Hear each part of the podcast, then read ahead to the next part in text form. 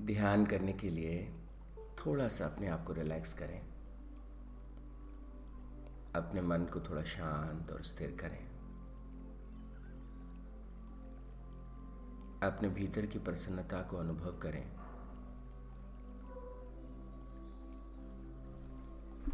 अपने भीतर की शांति को अनुभव करें।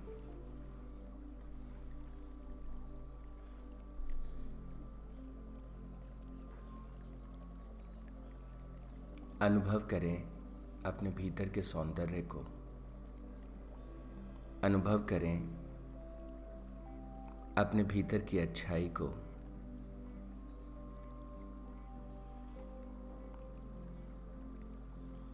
अनुभव करें अपनी सरलता को,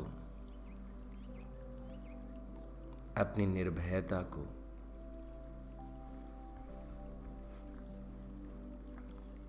अनुभव करें। अपने अंदर की शुद्धता को, पवित्रता को। और अनुभव करें। आपके भीतर जो त्याग है, जो गहन शांति है,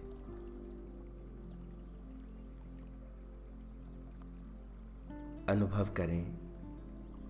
अपने भीतर की कोमलता को।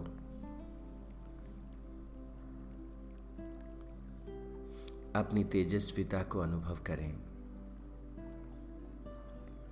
आपके भीतर जो क्षमा का भाव है, उसे अनुभव करें। अनुभव करें अपने भीतर के धैर्य को।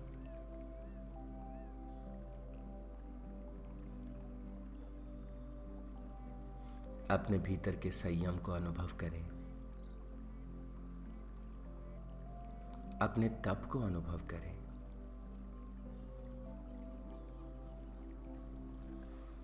और परमपिता परमात्मा को धन्यवाद दें कि हे प्रभु, आपने मेरे जीवन को रचनात्मकता से, सकारात्मकता से दिव्यता से, ओज से, तेजस्विता से भर दिया है। हे प्रभु, आपकी इस अनुकंपा के लिए, आपके इस आशीर्वाद के लिए मेरे पास कोई शब्द नहीं है।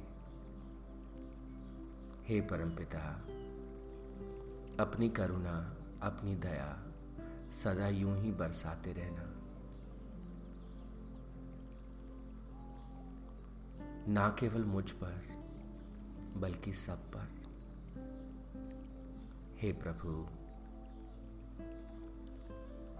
सब अपने भीतर इस सौंदर्य को, इस दिव्यता को, इस गहन शांति को अनुभव कर सके। सब अपने भीतर आपको अनुभव कर सके। ऐसा आशीर्वाद दीजिए।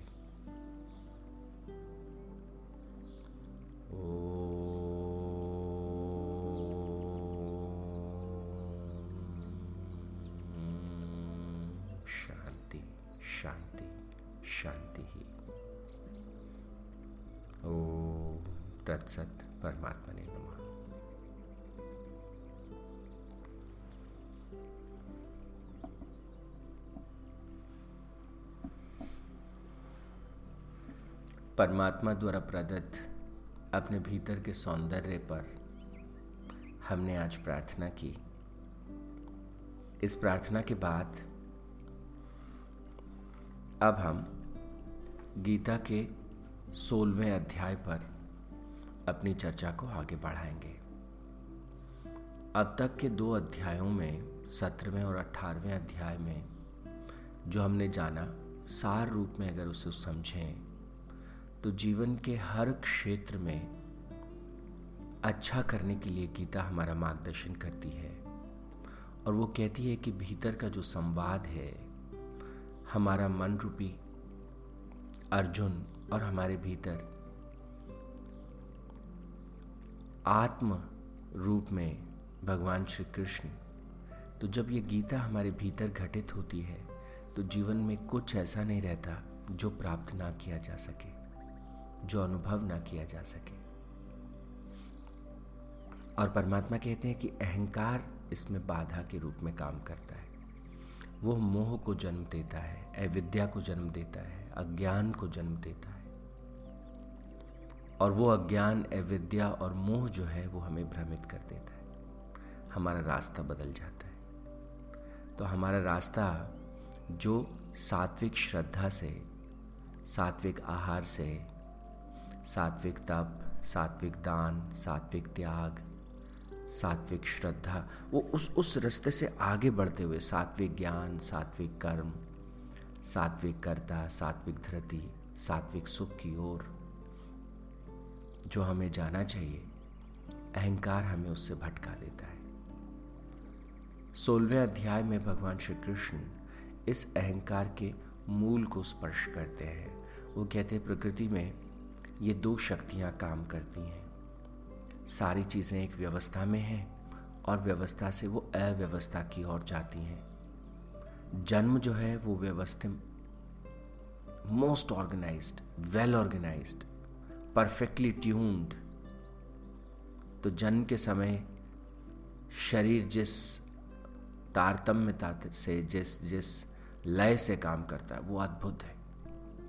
एवरीथिंग इज़ परफेक्ट धीरे धीरे धीरे धीरे धीरे शरीर के सारे मैकेनिज्म जो है, वो ऑर्डर से डिसऑर्डर की तरफ़ जाने लगते हैं। तो इस पूरे अखंड ब्रह्मांड में जन्म से लेकर के और मृत्यु का ये रास्ता सफ़र जो है, वो लगातार बहता रहता है, बहता रहता है। तो जन्म की शक्ति, सृजन की शक्ति, सकारात्मकता की शक्ति, वो हमें निर्मित करती है। और उसी शक्ति का दूसरा पहलू मृत्यु की शक्ति, विनाश की शक्ति, चीज़ों को लय करने की शक्ति, वो भी लगातार काम करती रहती है। और एक रूप से देखें तो मृत्यु भी जन्म की शक्ति का ही रूप है। वो एक ही शक्ति के दो पहलू हैं। तो पूरी प्रकृति में सब जगह हमको ये दो चीज़ें दिखती हैं। और यहाँ पर सोलहवें अध्याय में भगवान कहते हैं कि प्रकृति के मूल में ये दोनों शक्तियाँ काम करती हैं, देवी संपत्त और आसुरी संपत्त ये दोनों शक्तियाँ लगातार काम करती हैं। एक शक्ति है जो प्रकट करती है, दूसरी शक्ति है जो वापस से मिटा देती है। जब हम जीवन निर्माण की प्रक्रिया में हैं तो हमें देवी संपत्ति की शरण में जाना होगा। जीवन को सर्जित करना है तो हमें उनकी शरण में जाना और उनकी शरण में जाने के लिए क्या करें? कैसे करें? तो भगवान कहते हैं, इन दोनों को ठीक से समझ लो, सोलहवें अध्याय के माध्यम से। तो हम हर क्षण इन दोनों में से किसी एक शक्ति को हमें चुनना होता है। हमारी जो प्रज्ञा है, हमारी जो बुद्धि है, हमारे भीतर जो विवेक है, वो हमें दोनों में से किसी एक की तरफ़ हर क्षण, हर पल सुबह उठने से लेकर रात को सोने तक हर क्षण आप निर्णय करते रहते हैं। ये निर्णय या तो जागृत होते हैं कॉन्शियस डिसीजंस होते हैं, या अनकॉन्शियस या सबकॉन्शियस डिसीजंस होते हैं। लेकिन हर क्षण हम निर्णय लेते रहते हैं। हम शांति को चुनते हैं या हम क्रोध को चुनते हैं? हम धैर्य को चुनते हैं या फिर हम क्रोध को चुनते किसी एक को हम लगातार चुनते चले जाते हैं। कोई व्यक्ति आलस को चुनता है, कोई कर्म को चुनता है, कोई ज्ञान को चुनता है, कोई अविद्या को चुनता है। लगातार भगवान कहते हैं कि हम दोनों में से किसी एक को चुनते हुए चले जाते हैं। तो देवी संपद का चुनाव करना एक रास्ता है। जब वो कहते हैं, इस अहंक, अहंकार का मूल क्या है? कि इसका मूल मृत्यु है। वो जो शक्ति है ब्रह्मांड में, मृत्यु की शक्ति। वो शक्ति काम करती है। तो व्यक्ति क्या करता है? दम्भ से भर जाता है। दर्प, अभिमान, क्रोध, कठोरता, अज्ञान, ये सब आसुरी संपत्ति के लक्षण है। तो देवी संपद जो है, वो क्या करती है? वो मुक्ति के लिए और आसुरी संपद जो है, वो बंधन के लिए काम करती है। जैसे जैसे देवी संपत्ति हमारे भीतर बढ़ती है, हम मुक्त होने लगते हैं। हमें चीज़ें समझ में आने लगती हैं। बंधन जो है वो कटने लगते हैं। और व्यक्ति जैसे जैसे अहंकार में बनने लगता है जैसे जैसे दम दर्द अभिमान उसमें बढ़ने लगता है, वो बंधनों में बढ़ता चला जाता है। उसने मुझे ये ख़राब कहा, उसने मुझे ऐसा कहा, उसने मुझे नीचा दिखाने की कोशिश की, उसने मेरा छीन लिया, उसने मेरा ये कर दिया। बहुत सारा द्वेष, बहुत सारी घृणा, बहुत सारी नकारात्मकता धीरे धीरे धीरे धीरे व्यक्ति अपने भीतर इकट्ठी करता चला जाता है। दैट ऑल लीड्स टू जो अंधकार की तरफ़ ले जाती है।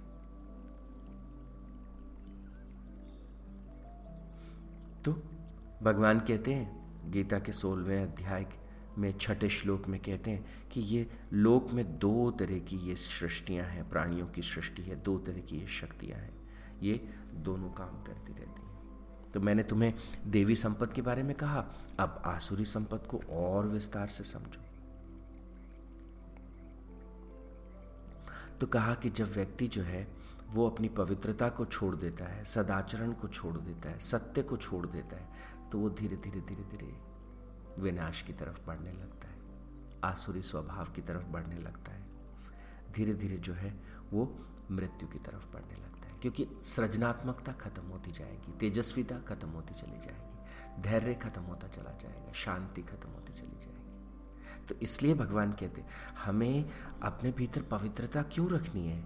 हमें सदाचरण भला दूसरों के लिए नहीं, अपने लिए करना है। This is what I want this is what is required सत्य की साधना हमें क्यों करनी है? तो भगवान कहते ये बेसिक्स है। और जब व्यक्ति, वो कहते हैं, जब व्यक्ति झूठ के आधार पर जीने का प्रयास करता है, जब व्यक्ति कहता है कि संसार कुछ नहीं, भोग के लिए है तो धीरे धीरे धीरे धीरे वो आसुरी स्वभाव जो है, वो प्रबल होता चला जाता है। तो कहते हैं, ऐसे व्यक्ति की जो बुद्धि है, वो धीरे धीरे श्रिंक होने लगती है, सिकुड़ने लगती है। सोलहवें अध्याय के नौवें श्लोक में भगवान कहते हैं तो अल्प बुद्धि जो है, वो उसकी होने लगती है, और सिकुड़ने लगती है, और सिकुड़ने लगती है उसकी बुद्धि। और भगवान कहते हैं, ऐसे लोग जो है, वो धीरे धीरे विनाश की तरफ़ बढ़ने लगते हैं। उनके भीतर और बाहर वही चलता रहता है। लगातार जो है, वो विनाश की राह पर आगे बढ़ते रहते हैं। सोलहवें अध्याय के दसवें श्लोक में भगवान ने कहा, और ऐसे ही लोग जो है, दम से, मान से, मद से युक्त होकर के, और कभी भी पूर्ण ना होने वाली कामनाओं को अपने भीतर भरते हुए उनका आश्रय लेकर मोह से ग्रसित होते चले जाते हैं और अशुद्ध आचरण करने लगते हैं, व्यवहार करने लगते हैं। और ऐसे लोगों को असंख्य चिंताएँ जो है, वो पकड़ लेती हैं। और ये जो असंख्य चिंताएँ हैं, ये कभी उसको चैन से जीने नहीं देती। उसको लगता है इंद्रियों का सुख ही सारा सुख है। लेकिन फिर भी ऐसा व्यक्ति जो है, वो आशा रूपी सैकड़ों पासों से बंधे हुए जो उस, उससे बंधा रहता है कि सब ठीक हो जाएगा, देखना सब अच्छा हो जाएगा। काम और क्रोध के प्रायण होकर के विषयों को भोग करता हुआ उसे लगता है कि मैं धन संचय की चेष्टा कर रहा हूँ और ऐसा करते करते एक दिन सब ठीक हो जाएगा, एकदम सब बढ़िया हो जाएगा। तो भगवान कहते हैं कि ये रास्ता नहीं है। तुम्हारे भीतर अहम का जो रास्ता है, अहंकार का जो रास्ता है, दम का, दर्प का, अभिमान का जो रास्ता है, ये विनाश विनाश का रास्ता है। जब तुम कहते हो कि मैंने आज प्राप्त कर लिया अब मैं कल इसे और ज़्यादा प्राप्त कर लूँगा।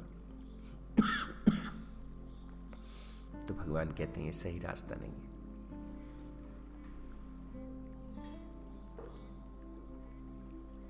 आज तुम्हें मिल गया। प्रकृति ने दिया, परमात्मा ने दिया, गुरुजनों के आशीर्वाद से मिला, परिवार के आशीर्वाद से मिला। बहुत ही साधारण सी बात है। जाने व्यक्ति क्यों नहीं समझता? हम जो कुछ करते हैं, इस शरीर के माध्यम से करते हैं। और ये शरीर हमें मिला है, उधार का है। माता पिता ने दिया, प्रकृति ने दिया है। जो कुछ करते हैं, हम अपनी बुद्धि से करते हैं। इस बुद्धि को हमने निर्मित नहीं किया। माता पिता ने किया, उन्होंने सिखाया, समझाया। कभी माँ ने सिखाया, कभी पिताजी ने सिखाया, कभी गुरुजनों ने सिखाया। ये उधार का है सब। तो जब मेरा शरीर उधार का है, जब मेरा बुद्धि उधार की है, जब मेरा मन मैंने उधार में लिया है तो फिर कैसी मैं मैं, कैसा अभिमान, कैसा अहंकार? व्यक्ति जो करता है, जैसा करता है वो इस शरीर से करता है, वो इस बुद्धि से करता है, वो अपने इस मन से करता है। और जो जो शक्ति उसके भीतर है, शारीरिक शक्ति, मानसिक शक्ति, जिस प्रकार की जो शक्ति, उस शक्ति के माध्यम से किसी कर्म को करता है। लेकिन ना शरीर उसका है।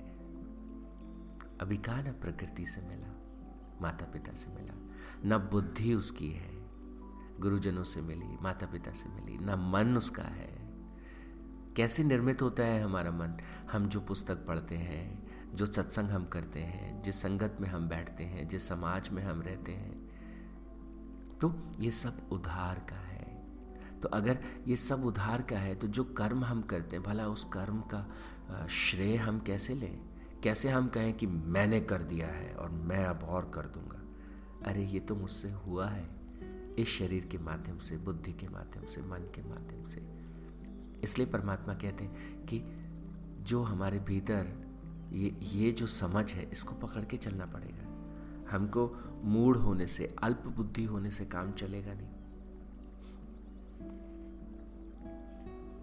तो व्यक्ति अहंकार, इसमें सोलहवें अध्याय के चौदहवें श्लोक में भगवान कहते हैं कि व्यक्ति इतना ज़्यादा अहम से भर जाता है उसको और कहते हैं, मैं ही ईश्वर हूँ, मैं भोगी हूँ, मैं सिद्ध हूँ, मैं बलवान हूँ। मैं सुखी हूँ। बस मैंने सब कर दिया है। मैंने पद प्राप्त कर लिया है, प्रतिष्ठा प्राप्त कर लिया है, धन प्राप्त कर लिया अब मैं किसी को क्या समझू? तो भगवान कहते हैं कि अगर इस रास्ते पे जाना है तो इस रास्ते के अपने कॉन्सिक्वेंसेस हैं। तो इसका मतलब हम अपने लिए नर्क को बना रहे हैं। नर्क के दरवाजे हम खोल रहे हैं।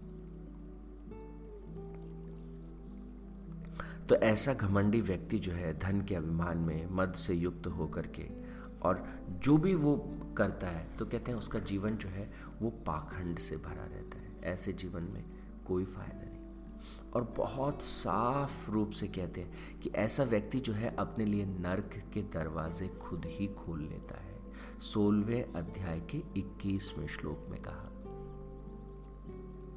कि जब वो अहम से भर जाता है तो तीन दरवाजे हैं नरक के, काम, क्रोध और लोभ। और जब ऐसा व्यक्ति जब वो पूरी तरह से अहंकार से भर जाता है तो आत्मस्मृति को प्राप्त होता है। वो भूल जाता है अपने भीतर के उस कृष्ण को, अपने भीतर के उस परमात्मा को, अपने भीतर की उस कोमलता को, उस रचनात्मकता को, उस सुंदरता को, उस पवित्रता को, उस दिव्यता को, भूल जाता है। और जब उसे भूल जाता है तो वो खुद अपना जीवन जो है, वो नर्क बना लेता है।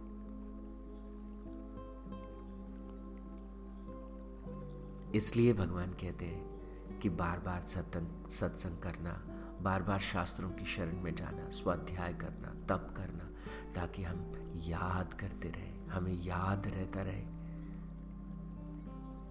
हम अपने भीतर की उस देवी संपत्ति की तरफ़, हर अपने चुनाव को, हर अपने लक्ष्य को उधर रखें।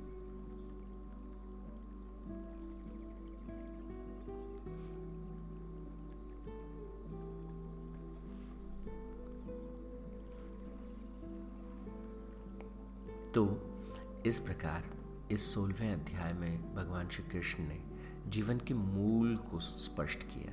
ये this is the fundamental thing और इस फंडामेंटल जो ये ज्ञान है सृष्टि के मूल की जो दोनों जो शक्तियाँ हैं, उन शक्तियों की जो समझ है, उसको रखते हुए सामने फिर अपने जीवन को जिए, अपने जीवन को निर्मित करें। क्रिएट योर ओन लाइफ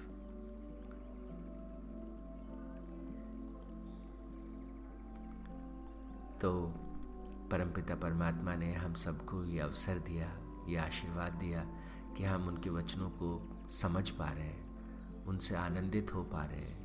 हर्षित हो पा रहे हैं और अपने जीवन में गुणात्मक परिवर्तन ला पा रहे हैं। ये प्रभु की कृपा है। Thank you so much to all of you आज के लिए इतना ही। God bless you all